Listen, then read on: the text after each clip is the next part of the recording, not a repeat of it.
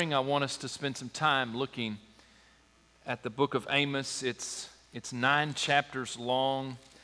Um, we're going to have another, a number of sermons out of this. I don't know how long it's necessarily going to take us, but um, in Amos's day, God's people were in need of a wake up call.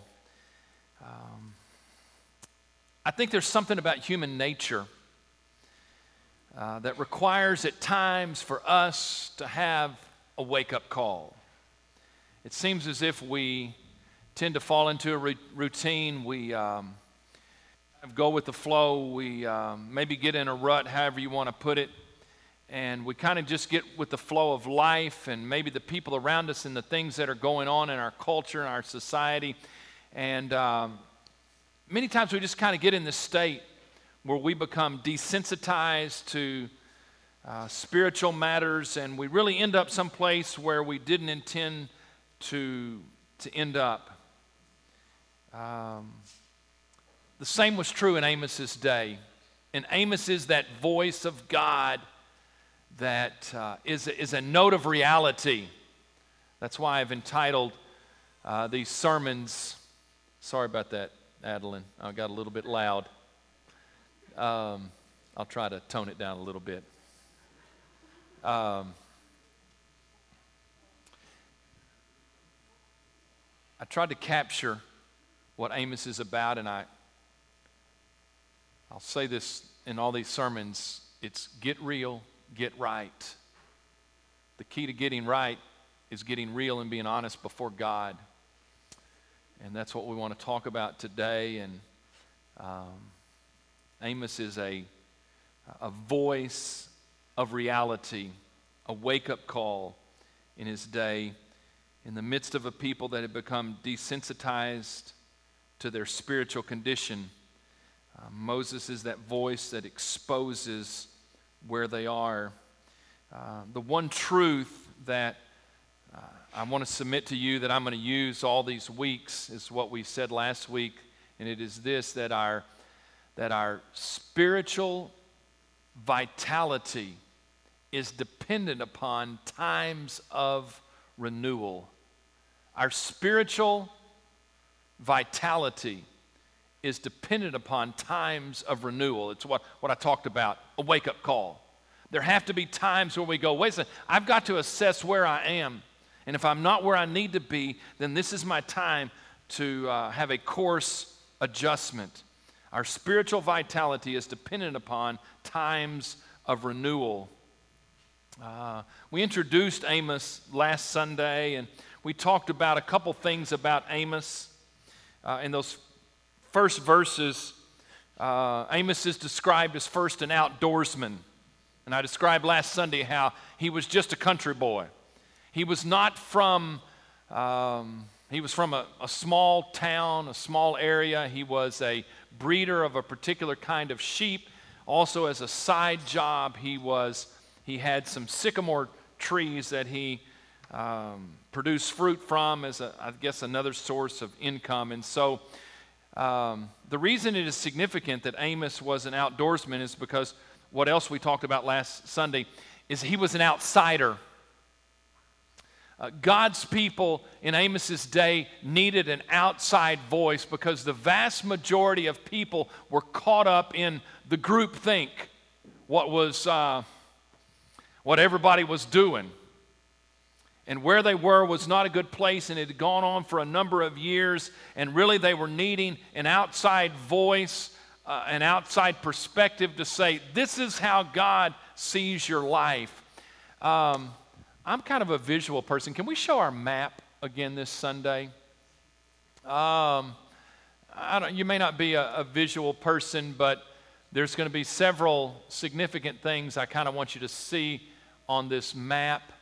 Um, at the very north, you'll see in parentheses Syria. If you'll make a mental note of that, uh, Tyre is up in the top part of the map along the coast. Uh, you see Ammon on the right side of the map. You see Moab, bottom right. You see Edom at the bottom. You see Judah. You see Philistia. And actually, the city of Gaza is going to come up uh, this morning.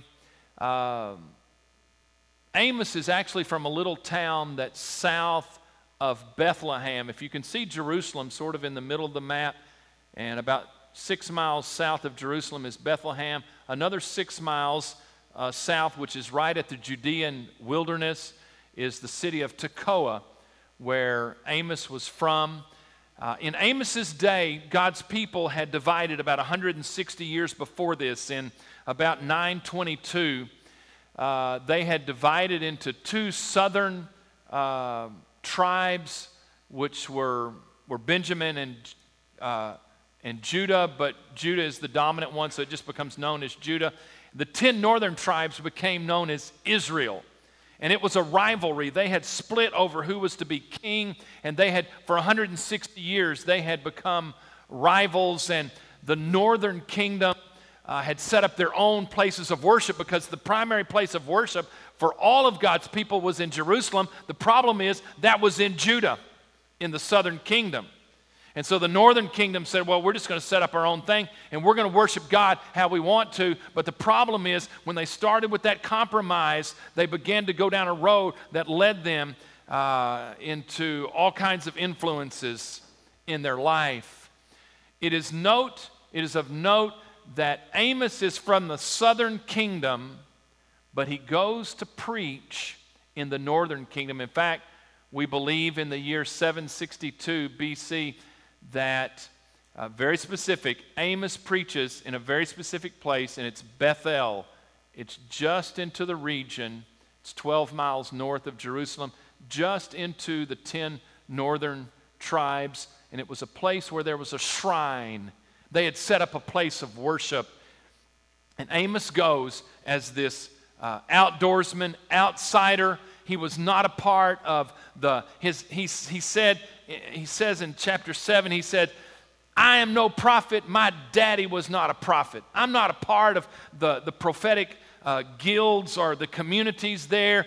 And what he was saying is, I'm an outsider. The only reason he would come and preach this message is because God had called him to preach it.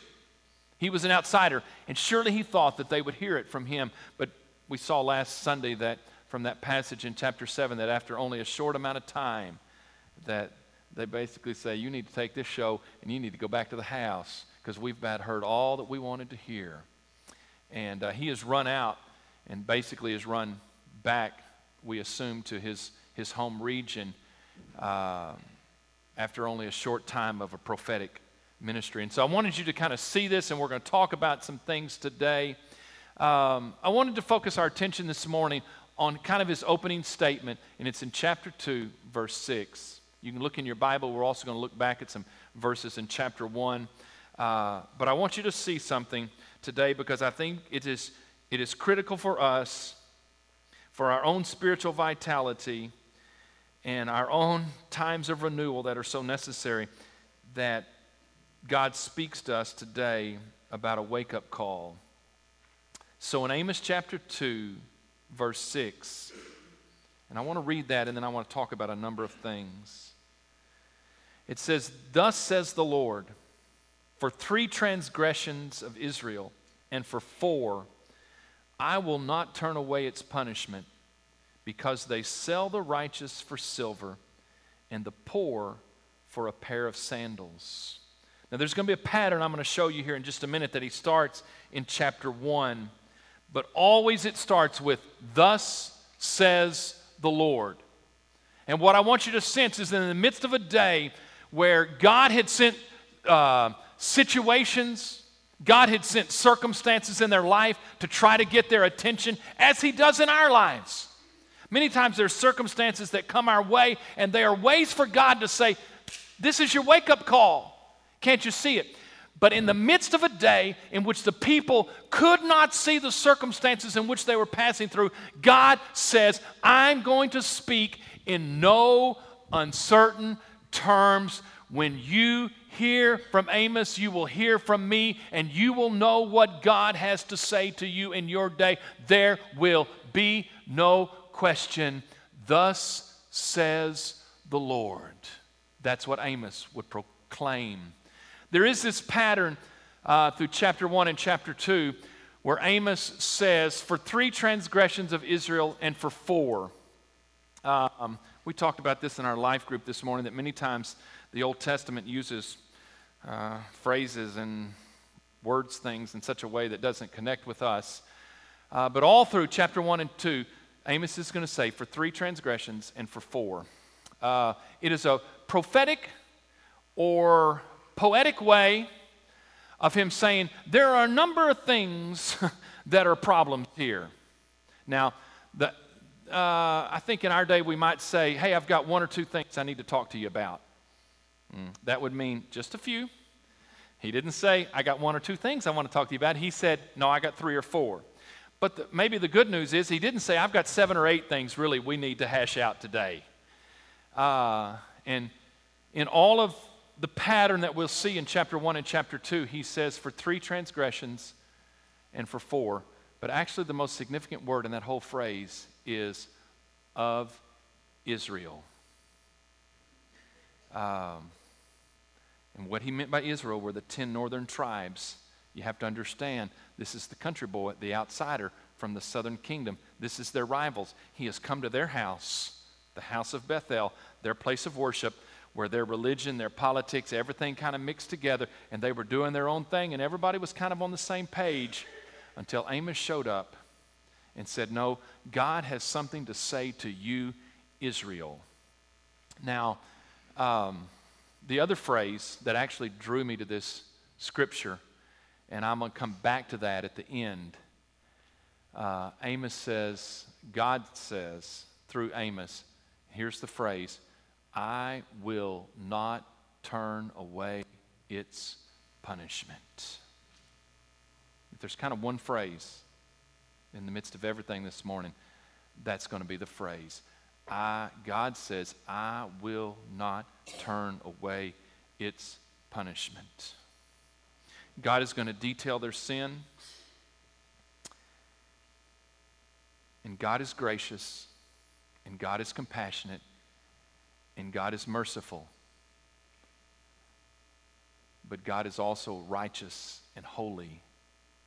And God says the point will come that I will not turn away its punishment. God may say for a number of years, no, no, just wait, just wait, just wait. But I'm telling you, for his people, the time will come where God will say, I cannot turn away anymore because there are consequences to your sin. Uh, in the verses that follow, and I want to cover these real quickly,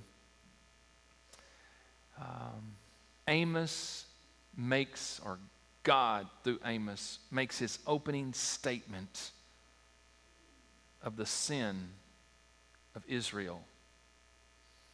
Uh, he always starts this pattern, and we'll see this in just a minute. He says, I will not turn away its punishment because. Here it is. And he begins to talk about what's going on in Israel. In fact, this will be really the rest of the book, what he talks about here. But he says, because they sell the righteous for silver um, and the poor for a pair of sandals. It will be a theme throughout Amos that God is bringing his judgment to them because of their greed and their oppression.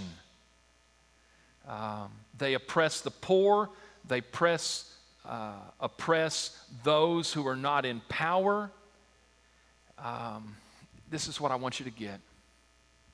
Well, I want to say this.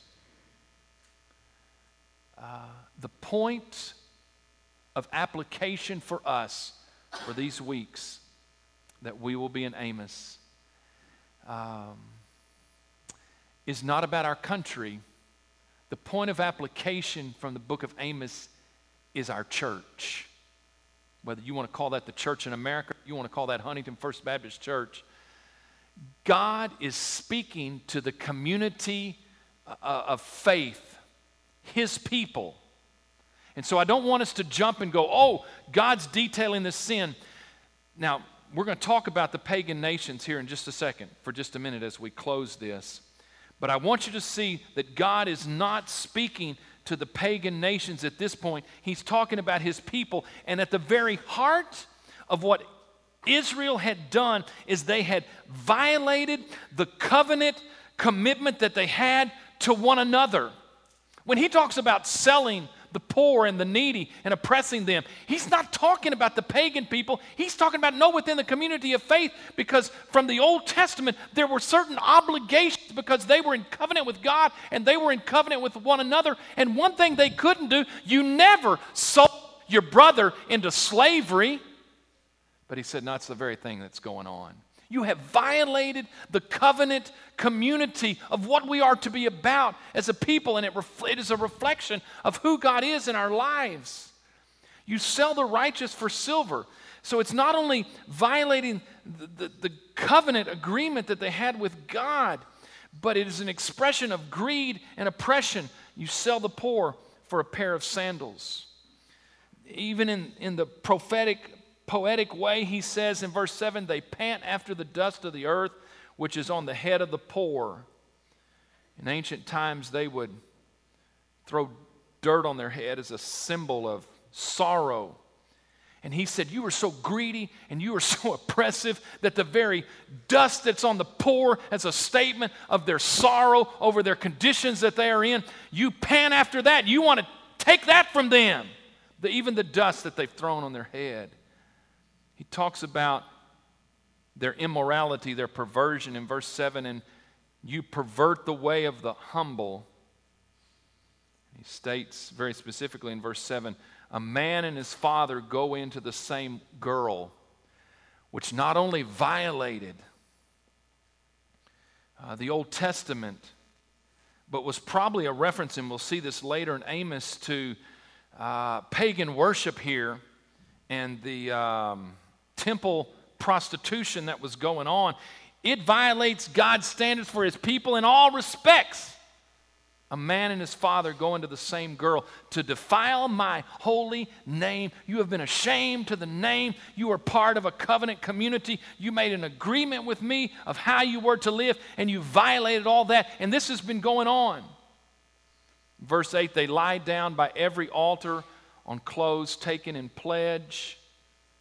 Not only are they lying down by very, every altar, which had their altars that were supposed to be to the one true God had been uh, compromised by pagan practices. Not only were they going altar to altar and worshiping pagan gods and the one true God all together in their life, and they'd mixed it all together, but they lie down by every altar, and this is kind of a prophetic and poetic way of putting it, on clothes taken in pledge. And so he's saying, You're spending the night at these altars at places, and you've taken your brother's cloak. And the Old Testament stated that if your, your brother loaned something from you and you took for collateral his clothes every night, you had to return that to him because that's what he didn't have a blanket. He had to cover up with that to stay warm. And you've not only are you laying down by every altar, but you're, you're laying, laying down on the clothes you've taken in pledge from your brother and you violated the Old Testament law. This is wrong at every level and in every way.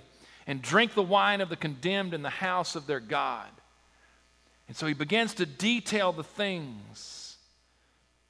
But he, in this opening statement, he makes a transition to remind them of the covenant relationship they had he says in verse 9, and he repeats this, I think it's about three or four times here. He says, Yet it was I. This is the life that you are living. Yet it was I, that God says, who destroyed the Amorite before you. I defeated your enemy, whose height was like the height of cedars, and he was as strong as the oaks. Yet I destroyed his fruit above and his roots beneath. Verse 10 also, it was I who brought you up from the land of Egypt and led you 40 years through the wilderness to possess the land of the Amorites. And then finally in verse 11, I raised up some of your sons to be prophets and some of your young men as Nazarites. Is it not so, O children of Israel? In verses 9 through 11, he reminds them, Think about what I've done for you and the inconsistency of this is what I've done for you, and now this is the life that you live. And you don't even see it because you become desensitized to it. He said, You've even violated that in verse 12. He said, But you gave the Nazarites wine to drink. There were three things that those who had taken the Nazarite vow that were to be symbols of holiness in the midst of God's people to remind them of who they were to be no alcohol, you can't touch dead people. And, well, for Samson, it was hair. Okay. Well, and I guess for all the Nazarites, it was they weren't to cut their hair. So there were three things that were symbols that they were to live a holy life, and it was to be a reminder. And he said, even the Nazarites that I called up and set to be holiness to you, you, you gave the Nazarites, verse 12, wine to drink, and commanded the prophets, saying, Do not prophesy. God said, You violated all this. And there's a statement in verse 13 that God kind of summarizes up all of this. And he says, Behold, I am weighed down by you as a cart full of sheaves is weighed down.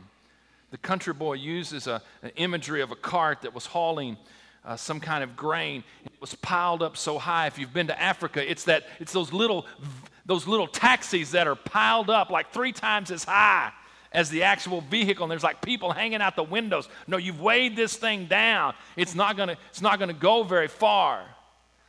God was saying if i had to put this in the vernacular of daryl smith maybe speaking to my teenage kids back in the day i'm not saying you ought to use this or not you're wearing me out. I am weighed down. It's just like ah give me a break here no, you've, you've loaded up. God says you are a great burden to me. There's a play in thought here because Amos's name means burden. And God, in one of those opening statements in, in 213, he says, You have weighed me down. I am so burdened by the lives that you are living as a cart full of sheaves is weighed down. And he concludes this, this chapter and this thought, this opening statement by saying that God's judgment is inevitable and it is inescapable. You can only live a life out of line with God that eventually a righteous God says, No more. You are my people who have been called into covenant. I will not stand for this anymore. So he says in verse 14 through 16, he says, Therefore, flight shall perish from the swift. The strong shall not strengthen his power, nor shall the mighty deliver himself. He shall not stand who handles the bow. The swift of foot shall not escape, nor shall he who rides a horse deliver himself. The most courageous men of might shall flee naked in that day, says the Lord. God says, when I bring my judgment, which is inevitable, it will be inescapable. The mighty, the swift, the strong, the one who has a bow, the one who rides a horse, will be no match for God's judgment when it comes. This is all very significant. Um, as God teaches the point to his people that his judgment is inevitable. But what I didn't read were those verses that preceded this, and I want to give a little bit of a summary of that. Because I want you to know when God makes the statement that his judgment is inevitable, that is true not only for God's people, but it is true for all people. There's kind of something very interesting that happens after Amos starts his book and he writes and he gives kind of some um, introductory statements to who he is, where he came from, when he prophesied, and he makes the opening statement in verse 2 the Lord roars from Zion, which means that God has announced that he is about to pounce. Judgment has come. And Amos is that voice of God. It's very interesting and this isn't going to be on the screen, but if you want to look in your Bibles, in chapter 1, verse 3, right after he's introduced himself and he's introduced the gist of, of all that he will prophesy, he starts the same pattern that we saw in 2 6. He says, Thus says the Lord. for three transgressions of Damascus. And for four, I will not turn away its punishment because. I want you to get this picture that Amos, the country boy, probably wearing shepherd's clothes, he goes to this place of power in Bethel, to their place of worship, and he begins to proclaim the word of God.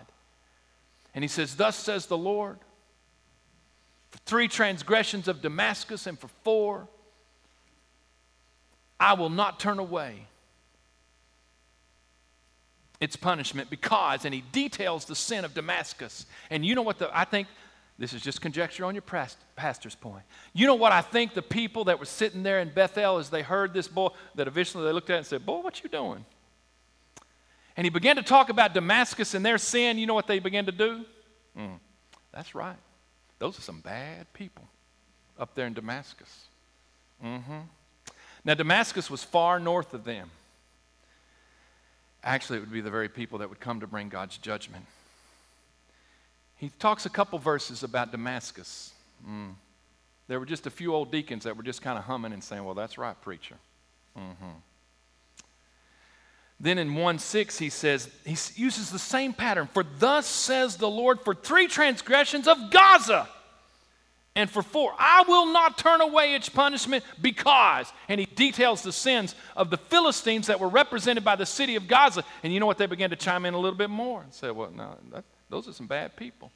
Now he started with Damascus to the far north, and then he went to the, he went to the southwest where the Philistines were. And they're saying, That's right. You got that right? Those people are bad. They need God's punishment. I understand why God wouldn't turn away his wrath from them. 1 9. Thus says the Lord, same pattern. For three transgressions of Tyre and for four, I will not turn away its punishment because. So he goes to Tyre, which was a, a city state that was to the northeast of where they were in Bethel. And he begins to talk about their sins. And they said, You know what they said? You got it right again there, preacher. You right on. You telling it the way it is. Then he goes to he goes to 111.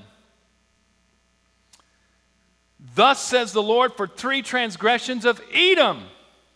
And for four, I will not turn away its punishment because. talks about Edom, which was to the far south. Now, what you don't, I wanted you to see that map because there's something that the prophet is doing here. He is circling like a buzzard the surrounding people, but it is a spiral that is enclosing on a particular location. But he talks about Edom, which was to the far south. You can see that there. Mm, they were saying, well, that's right, pre- preacher. Those are some bad people. Ammon's next, 113. Thus says the Lord, for three transgressions of the people of Ammon, and for four I will not turn away its punishment because. You see on the map how Ammon was now just across the Jordan River from where they were just to the east. It's getting a little bit closer to home. Chapter 2, verse 1 Thus says Lord, same pattern for three transgressions of Moab. And for four, I will not turn away its punishment because. He only spends about two or three verses on each of these countries. You're going to have to put that in perspective here in just a minute. You see Moab, which would have been to their southeast. Well, it really, he ratcheted it up in 2 4 because this is the boy that's from Judah, and he has come to their house. But in 2 4, he says, Thus says the Lord, for three transgressions of Judah. And for four, I will not turn away its punishment because. And they're like, yeah. Man, it's not just the pagan people, those rivals of ours to the south, those are bad people too.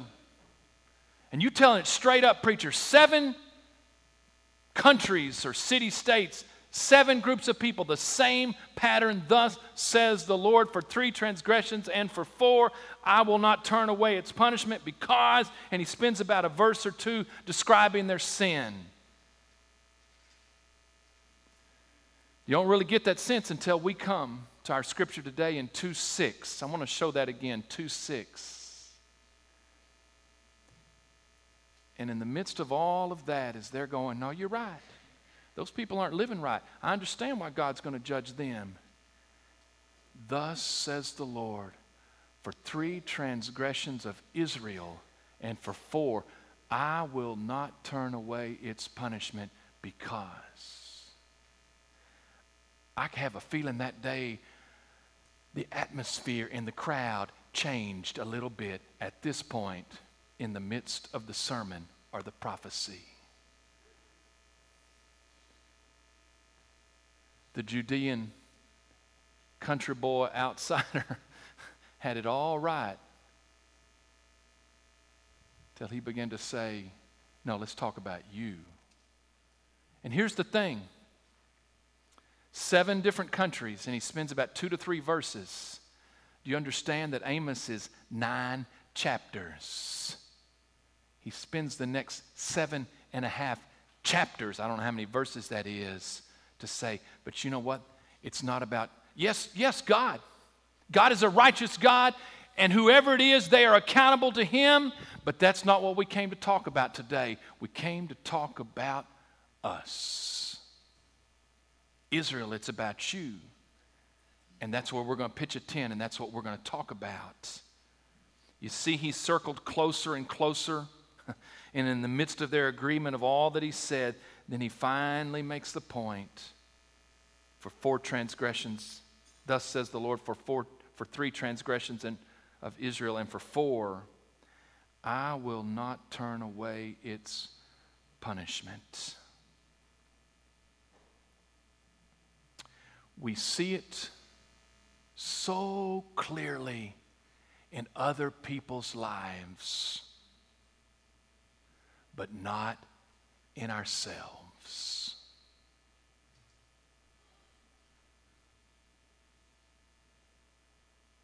Somehow, we give ourselves a pass. Isn't it amazing how clearly everyone else's sins are to us? And how we seem to excuse, to minimize our own sin of how we are out of line with God. That somehow we have rationalized it in our brain to say, well, it's, it's not that bad and it's okay. It's the phrase that we use, oh, God understands. The prophet of God came in 762 to say, oh, God understands. And what you need to understand is God will not turn away the punishment. Yes, God is gracious and He is merciful, but the day will come that the righteous God will say, I will no longer turn away. It's punishment for what is due.